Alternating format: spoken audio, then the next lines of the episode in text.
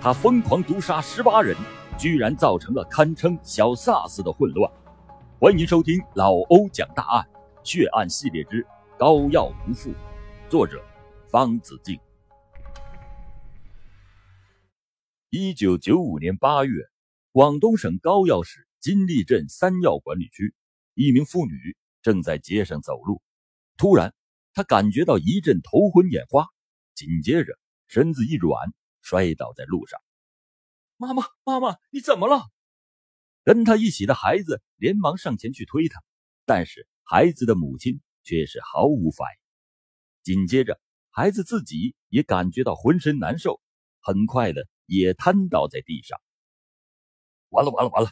这怪病啊，传染到人身上来了！附近的人看见这一幕后，大呼小叫，整个镇子仿佛被恶鬼笼罩一般。是人心惶惶。很快，有人用车子将两个人运到了医院，但遗憾的是，两个人早已经停止了呼吸。立兴，我跟你们拼了！早晨还是一家三口，中午只剩下他一个人。男主人拎起锄头就出了门，身后是他的亲朋好友，紧接着是整个药麦村的人跟在他的身后。干什么？你们干什么呢？三药管理区立兴有限公司的门口，愤怒的村民们试图冲进来。厂里的厂值班人员一面死死的顶住大门，另一方面急忙的打电话给公安局报警。过了一会儿，当地公安局派来了二十几名警察，双方在立兴公司门口进行了长时间的对峙。之前只是麦苗枯萎、荷塘死鱼，现在连人都死了。你说，你们说怎么办？要麦村的村干部为了自己村民的利益挺身而出，大声质问立信公司的管理人员：“冷静，冷静，大家先冷静。现在死者什么原因死的还没有搞清楚，大家先不要冲动，大家先不要冲动啊！”现场带队的警察满头是汗，一边说一边还不满的回头瞪立信公司的人。原来立信公司。是从事冶炼金矿的。当年五月的时候，曾经试生产了一段时间，结果马上就造成了严重的环境污染，当地的鱼和庄稼以及部分牲畜都出现了死亡的现象。在村民的要求下，立新公司停业整顿，可实际上一直都在暗中偷偷的继续生产。现在村里的人突然发怪病死了。大家伙啊都认为是立兴公司做的好事但当地政府还指望着金矿能带动经济发展，对立兴公司是一直睁一只眼闭一只眼。警察呢也只能是两面不能得罪。立兴公司的人大声说道：“人死了也不一定是我们造成的，要弄清楚死因。我看呐，得送到法医那儿去解剖。”身边的几个员工也随声附和着。不 我杀了你们！死者的家里人一听对方不但不认账，还要解剖自己已经死去了的亲人，眼睛立刻就红了，纷纷的拎起锄头向前冲去。眼看着一场械斗在所难免，砰砰！带队的警察一看快要控制不住局面了，只得鸣枪示警。要买村的村干部一看，今天的事情这是要闹大呀！闹大了，那可就没办法收拾了。也连忙出面将村民劝了回去。不久，三药管理区政府就收到了当地数千村民的请愿书，要求关闭金矿。在这种情况下，政府官员要求公安机关彻查村民死亡的原因，但死者家属说什么也不同意解剖尸体，事情一时间就陷入到了僵局。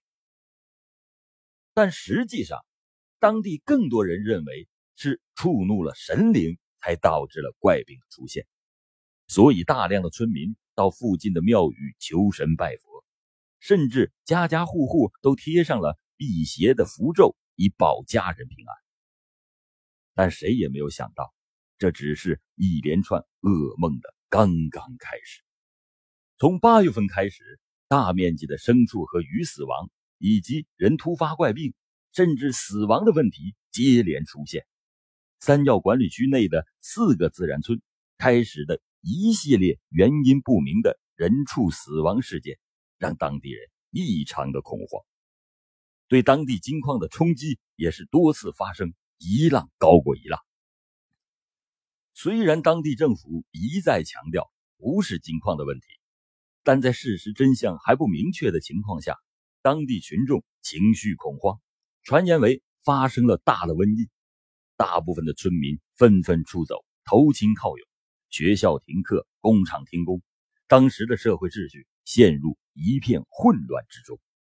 在这种情况下，高要市和他的上级行政单位肇庆市派出了联合工作组到三要管理区进行维稳工作。工作组到了当地没多久，就了解到一条重要的线索。就在八月二十七日，当地一位村民的鱼塘内出现了大量的鱼苗。非正常死亡现象，而鱼塘主人在检查时发现鱼塘附近有十几个毒鼠强的空瓶子，他将这一情况报告了当地的派出所。派出所派人去取证，认为是当地有人浑水摸鱼，趁金矿事情的发酵，故意在祸害这家村民的鱼。一位官员这样分析道：“这是一个重要的线索，已经有四个人死亡了。”但这四个人的家属都不同意进行尸检，因此到现在都没有弄清楚真正的死因。但目前的状况来看，很可能是有人故意投毒。但警察却提出了反对意见。警察们说，如果是有人投毒，他是如何进行如此大规模的投毒的？他的目的又是什么呢？而且，如果是毒鼠强下毒，它的毒性可很大，人吃了。马上就会出现严重的中毒现象。可现在调查结果显示，死亡的四个人来自四个不同的家庭，而且多数是老人和孩子。这就奇怪了，为什么一家人吃同样的饭、喝同样的水，有人中毒身亡，有人却是毫发无损呢？我看这个事情还是另有蹊跷。政府人员和警方连续的开了几次碰头会。可都没有头绪，迫不得已，本着宁可信其有，不可信其无的想法，双方决定加大对村落的监控力度，在村子内的主要街道以及村子和村子之间的道路上进行重点巡逻，排查可疑的人员。一天，巡逻队员正走在路上，远远的看见一位妇女走过来。谁？干什么的？哦，我肚子疼。出来上趟厕所，哦，那赶快回家吧，晚上不要随便出来。哎，好，我马上回家。巡逻队员还向那名妇女点了点头，继续的向前巡逻。这样的巡逻持续了好几个星期，但令人惊讶的是，大面积的牲畜和鱼的死亡仍然在继续。这时候，差不多整个中国南方都知道了高要氏的恐怖案件，有高要氏亲戚的人家。都拒绝让他们来自己的城市躲避，生怕怪病会传染到他们身上。广东是改革开放的前沿，紧靠香港，香港媒体都对这种恐怖的现象非常的关注。通过媒体的扩散，很快台湾、韩国那个时候还叫南朝鲜，甚至西方的国家都对这件事进行了报道。在这种压力下，省公安厅厅长、卫生厅的厅长。从广州赶到了三要管理区，就地指挥侦破和治疗工作，并且决定问题不解决绝不回省城。国家公安部也派来了工作组进行督导。但诡异的是，即使各方面力量都全力以赴，情况依然是不断的在恶化，死者一个接着一个的出现了。九月十六日早晨。药麦村的一个小男孩陈泽辉在村小食店买了一碗粥，回家和自己的母亲分着吃。可是不到半个小时，陈泽辉就发起病来，浑身抽搐。可陈泽辉的母亲却是毫发无损。医疗专家组得到消息后，马上对陈泽辉的尸体进行检验。但遗憾的是，陈泽辉的母亲因为觉得自己没有事儿，坚决认为是环境污染所致，不允许解剖。专家组只好从陈泽辉的体表入手进行检验，经过认真的检验，并且激烈的争论之后，专家组认为，虽然根据所掌握的情况还不能确定大批人畜死亡事件的性质，但从陈泽辉死亡的时间和状况来看，由投毒造成的可能性已经较为比较明显的显现出来了。而此时，因为怪病而死亡的人数已经增加到了十二人之多，另外有八十三人中毒入院治疗，他们的症状有轻有重，但却又都说不清楚具体的原因。既然有了方向，公安部督导要求所有警察行动起来，对现阶段所有出现怪病的群众进行全面的访问，对现阶段所有出现怪病的群众。进行全面走访，各个片区的警察们纷纷下到各个医院，广泛采集病人的生活样本，深入调查病人家属。在很短的时间里，就调查了八十六名病人和家属，制作了近百份反映病人发病前衣食住行情况的笔录材料，绘制了数十份病人住宅结构的平面图，也提取了死亡村民饮食使用物品、病人呕吐物。以及现场发现的糙米等可疑物等大量的检材，但可惜的是，这些检材因为时间原因，大部分都失效了。其他少部分虽然能够检测，但并没有找到什么可疑的物质，只是在几只鸡的胃里发现了氟乙酰胺，而这种农药虽然已经被禁止，但在偏僻的农村却不少见，因此也并不能证明什么。案件再次的搁浅，而令人惊恐的是，身患怪病的人仍然在不断的增加。在这种情况下，政府人员和当地警方，还有省公安厅和公安部下派的工作组三方再次召开联席会议。会议决定，无论如何也都要说服群众对尸体进行解剖，因为只有这样。才能弄清楚死亡的原因到底是什么。当地警察再次承担了这个艰巨的任务，而同时他们自身也承受了巨大的压力。有的民警忙了一天，回到家中，但妻子却坚决不允许他们抱孩子，更不允许碰家里的食物。他们生怕民警把怪病传染给家里的人。更有甚者，连民警本身也觉得自己身体出现了异常。传染上了怪病，在调查过程中，有多名警察因为劳累导致精神萎靡，结果们他们都是非常的惊恐，马上去医院进行全面的检查身体，结果无一例外是虚惊一场。同时，对住院的病人，民警也是丝毫不敢放松，很多民警二十四小时寸步不离的守在病房，病人一有呕吐物或者大小便，立即就上前去接。马上送到检测中心进行检测，但遗憾的是，当地的医疗条件有限，而即使送到了省一级的检测机构，也没有什么结果。幸运的是，在当地政府人员以及宗族势力的帮助下，警方终于克服重重困难，做好了死者家属的思想工作，解剖了六具得怪病身亡的群众尸体。有了这些检材。十月十七日，广东省公安厅刑侦处派人带着金立镇系列死亡案件的多种检材前往公安部物证鉴定中心，要求进行毒物检验。负责此案主检的就是大名鼎鼎的封世珍。封世珍是我国刑警中毒物药品检验鉴定的专家，一直战斗在毒物药品检验的第一线。从上个世纪七十年代起，他几十年如一日潜心求索，致力于毒物检验的实践和研究。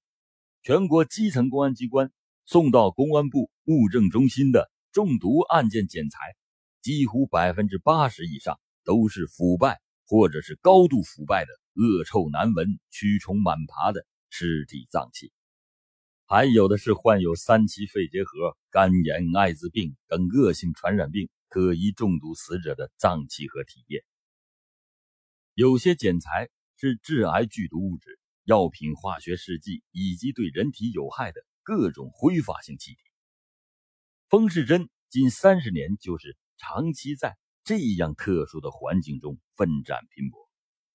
两千年十月退休后，因为工作的需要，他又被公安部物证鉴定中心返聘，继续战斗在毒物药品检验的第一线。二零零四年十月十日，因病不幸逝世。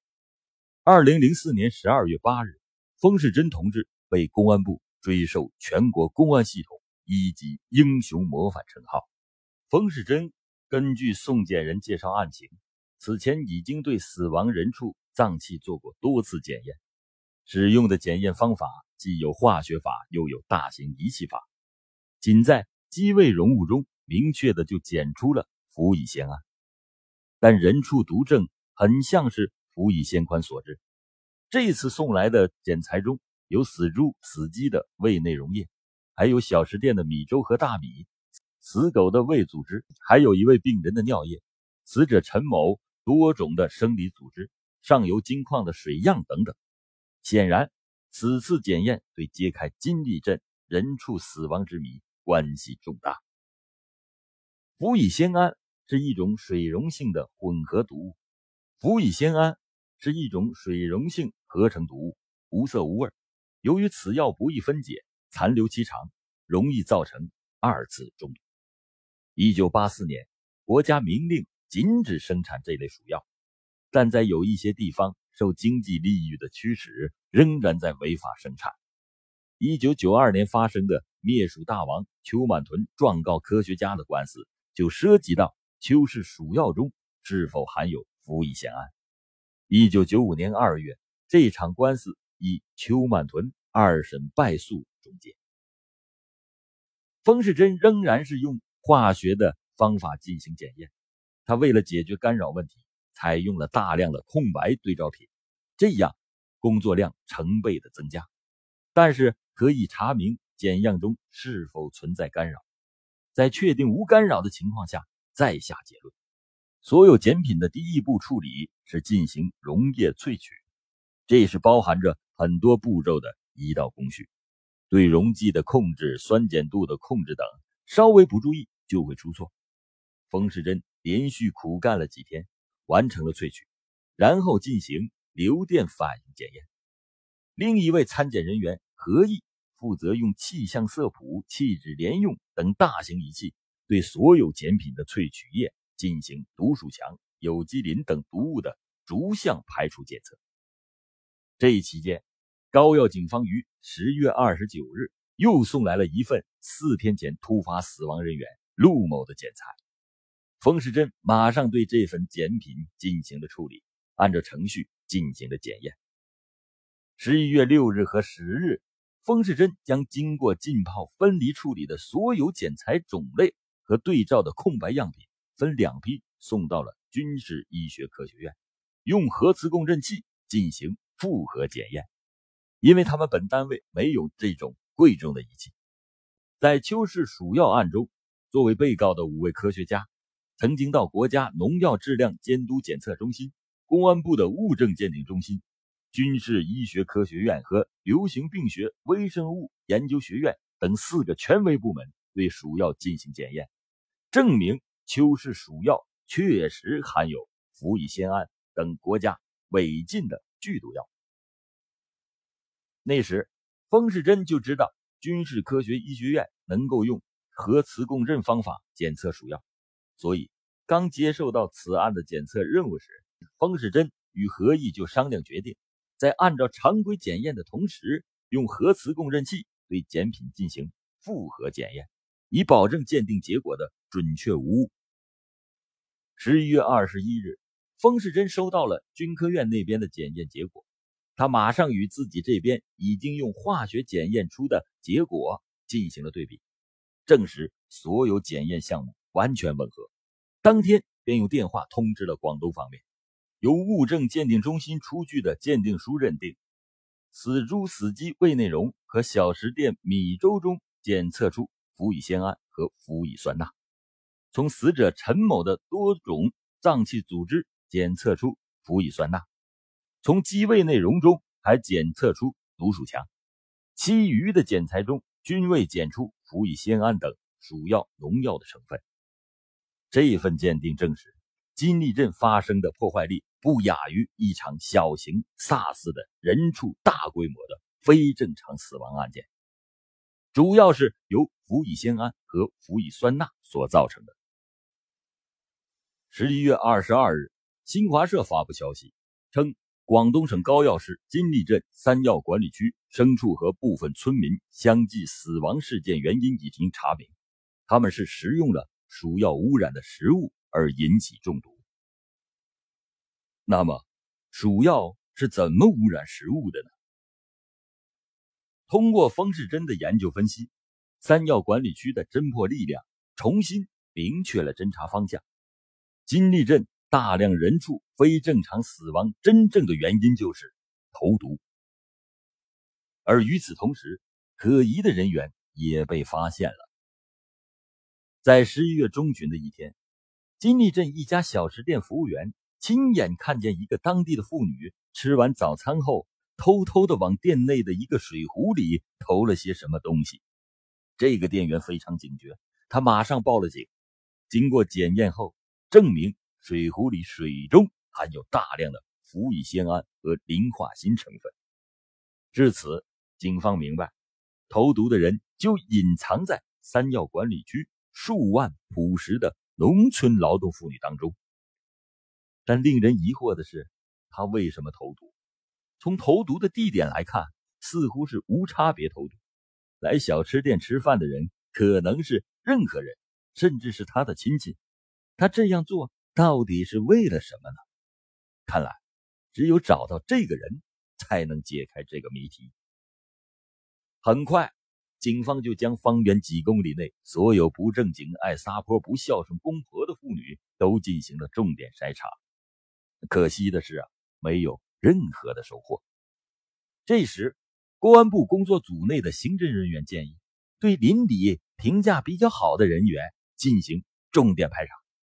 理由也很简单，这名女嫌疑人进行了长达五个月的投毒，居然没有被发现。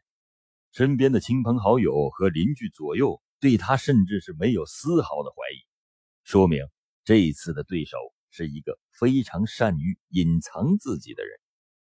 经过几周内的多轮排查，经过店员仔细辨认，嫌疑目标锁定在四十二岁的村妇杜润琼的身上。经过一系列外围侦查，警方于十二月七日将涉嫌投毒作案的杜润琼和他十九岁的大儿子汤有华依法逮捕。十二月十一日，高要市警方派人将在嫌疑人杜润琼家中搜出的背包、大米、铝锅等可疑物品再次送物证鉴定中心。他们明确提出要求检验是否含有氟乙酰胺。很快。在杜润琼家里发现的第二次鉴定结果证实，杜润琼用铝锅搅拌过毒剂，搜出他已经拌好毒剂的大米大概一千克左右，背包是用来装投毒物品的。一脸老实相的杜润琼被带入审讯室，没几个回合，他就彻底的交代了。在交代的整个过程中，他都很平静，但他说每一句话都让预审员。是目瞪口呆。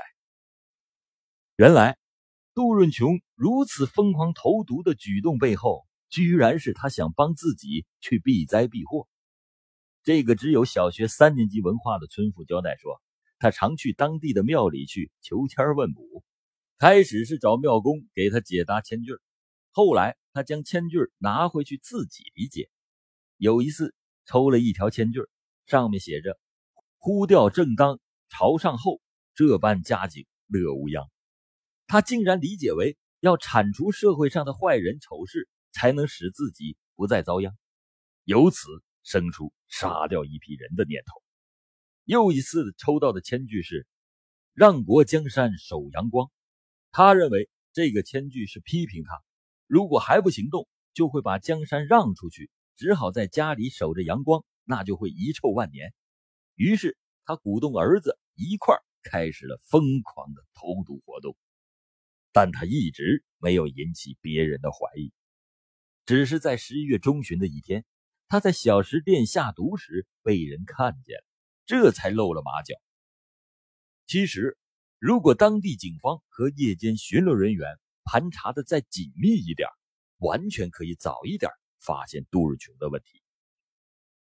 因为在最开始的时候，我讲过，巡逻人员曾经偶遇到过一个妇女，那就是杜润琼。那天深夜，杜润琼去金利镇市场进行投毒，正好碰到了巡逻队。他谎称肚子疼是上厕所，巡逻人员也没有注意。如果当时立刻检查他的背包，就会发现里面全是下毒的农药，当时呢就可以人赃并获。根据杜润琼供认和公安机关侦查所获得的大量证据证实，自1995年6月，杜润琼和他的儿子汤有华向鱼塘里投放了甲胺磷农药，开始了他们一系列的投毒活动。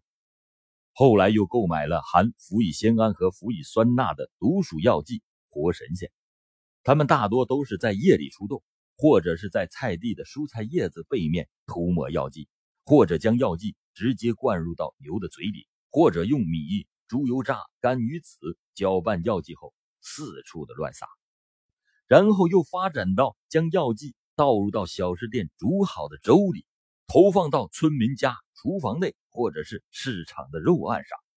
总之啊，就像疯子一样四处的投毒。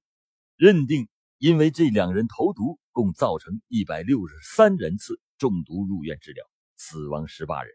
还有二百四十三头猪、三千多只鸡、三百多条鱼、十头牛死亡，直接经济损失二百八十多万元。同时，为了携带方便，他竟然买了两千三百多瓶毒鼠强的空瓶子来装农药。这也就是为什么明明现场曾经发现过毒鼠强的空瓶子，但公安人员多次检测鱼塘和人畜饮水都没有发现。存在毒鼠强的成分。